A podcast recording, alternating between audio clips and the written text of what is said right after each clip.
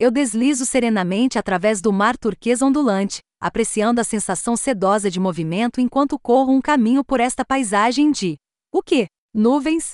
Ultravoid é um lugar totalmente surreal, lindo, colorido, mas também quebrado, desolado. Isso é tudo que resta de uma série de mundos esquecidos, sugados inexoravelmente pela atração gravitacional de um enorme buraco negro. Acima de mim, uma criatura de aparência monstruosa conhecida como remanescente patrulha o céu. E é tão grande que vou literalmente patinar em suas costas quando confrontar e matar. Parte de uma tentativa desesperada de salvar meu planeta natal de se tornar a última vítima do apetite insaciável do ultravoid.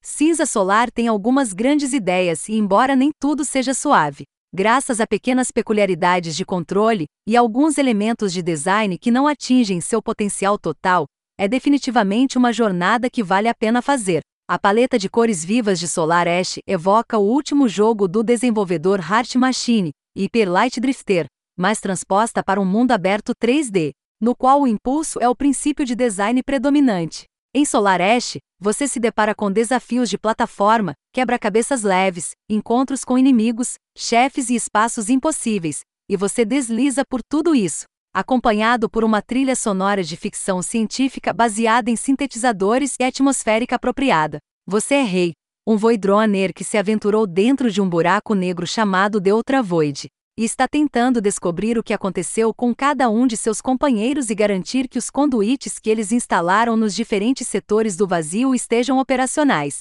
Eles são necessários para alimentar uma tecnologia gigantesca e monolítica chamada Starseed, que por sua vez é a única esperança de fechar o próprio buraco negro e salvar o planeta de rei da destruição iminente. Esta ampla configuração de história se traduz em alcançar e limpar anomalias que estão interferindo com os conduítes. E então derrotar a criatura-chefe colossal de cada área. A plataforma de ação é o principal motivador de Solar Ash, mas também está interessado na construção de mundos e tem muito que explorar por meio de elementos da história, como registros de áudio deixados pelos companheiros de equipe desaparecidos de Rei, notas rabiscadas no ambiente, um punhado de sobreviventes que você pode converse e questione o construtor de inteligência artificial amigável de Rei, CYD, sobre os detalhes da missão. Tudo isso ajuda a tornar o enredo abrangente mais impactante à medida que gradualmente se torna mais claro, levando a um clímax que é mais contundente do que eu esperava. Uma reviravolta legal para um jogo com foco tão cinético na maioria das vezes. Esse cinetismo é expresso por meio de ambientes amplamente abertos e desafios de plataforma, que permitem que Rei esteja quase sempre em movimento. Você é capaz de escanear cada área em busca de objetivos principais. Enquanto ícones reveladores nas superfícies revelam se um registro de áudio oculto está próximo. A diversão aqui é descobrir como atingir os objetivos, não me perguntando onde eles estão. Então sempre me senti como se estivesse navegando o mundo com um propósito.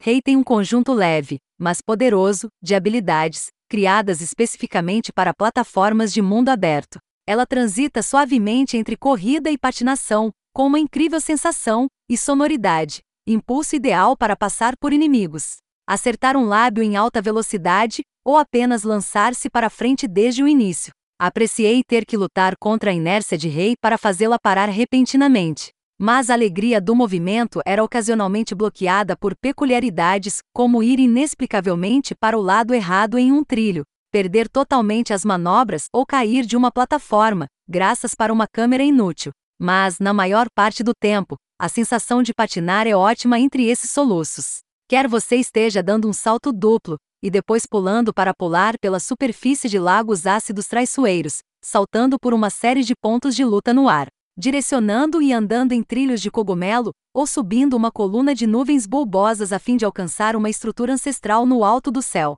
Este é um mundo cheio de trilhos inclinados, de plataformas flutuantes, de gravidade localizada e de quebra-cabeças de movimentos simples, mais satisfatórios. Embora haja inimigos para lutar, os encontros com eles são simplificados. Rei pode deslizar o tempo para diminuir o tempo e então lutar, despachando inimigos menores instantaneamente com um ou dois golpes. Quando isso funciona, adiciona muito ao fluxo de Solar Ash. E Rei pode realizar alguns movimentos lindos como agarrar um inimigo no ar e matá-lo, antes de pular para uma superfície escalável.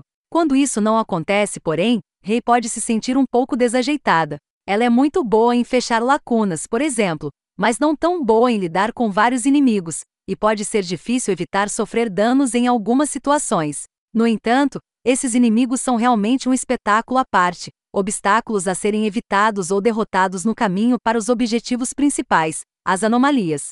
Essas são áreas de gosma preta volátil, ao contrário da gosma preta inerte e escalável em todos os níveis, e cada uma é tratada como um quebra-cabeça de movimento. Cortar a terminação nervosa exposta, representada por uma ponta protuberante, revela um rastro de energia através da gosma e do osso para outro ponto, e potencialmente vários outros, cada um dos quais deve ser cortado antes que a anomalia superaqueça e frite qualquer coisa nele. Em um toque elegante, Rei sempre é capaz de lutar até o ponto final para apunhalar seu núcleo de energia e limpar a anomalia. Cada um desses mini desafios é único, mas a estrutura rapidamente familiar deles significa que apenas alguns realmente se destacam. As melhores anomalias resultam da base focada em movimento de Solar Ash para fazer Rei se sentir uma malvada, mas assim como em combate. Outros podem fazer com que ela se sinta um pouco como se tivesse dois pés esquerdos. Derrotar os enormes titãs que Rei luta a bordo também segue uma estrutura semelhante de movimento de nó em nó, mas são inteiramente construídos em torno da patinação e do grappling, o que os ajuda a se sentirem mais rápidos e aerodinâmicos do que algumas das anomalias. Cada remanescente é batido em etapas, geralmente a mesma corrida de atingir as terminações nervosas três vezes, mas com etapas adicionais ou áreas menos seguras para patinar a cada vez. Esses encontros são uma corrida frenética contra o relógio, e a visão de cavalgar nas costas de uma criatura voadora de outro mundo, ou subir o braço de um gigante desajeitado, antes de se agarrar a outra parte de seu corpo é, certamente impressionante. Dito isso, eles também expõem alguns dos elementos mais fracos da jogabilidade do Solar Ash, principalmente. Pode ser difícil julgar sua posição e impulso enquanto está em cima de uma criatura em movimento geralmente não é um problema nos primeiros dois estágios de cada desafio do remanescente, mas eu achei a terceira e última sequência, onde há menos espaço para erro, um pouco frustrante para vários dos animais. Especialmente porque um único deslize pode significar um reinício do terceiro estágio. Heart Machine definitivamente se inclinou para a habilidade de desacelerar o tempo e lutar durante esses encontros, o que ajuda a tornar os controles mais precisos sem perder a energia e o espetáculo mas no geral eu ficava mais aliviado do que entusiasmado quando venci esses chefes. Em geral, na verdade, é na verdade a jornada, em oposição ao destino, que eu tirei o máximo proveito do jogo de Solar Ash. E isso provavelmente porque é quando você está mais no mundo, desfrutando de sua estética marcante e diferenças entre biomas. A área de Mihorsea, por exemplo, mistura trilhos vertiginosos e detritos espaciais flutuantes com piscinas de ácido e ruínas antigas. Eternal Garden, por outro lado, é completamente diferente de explorar.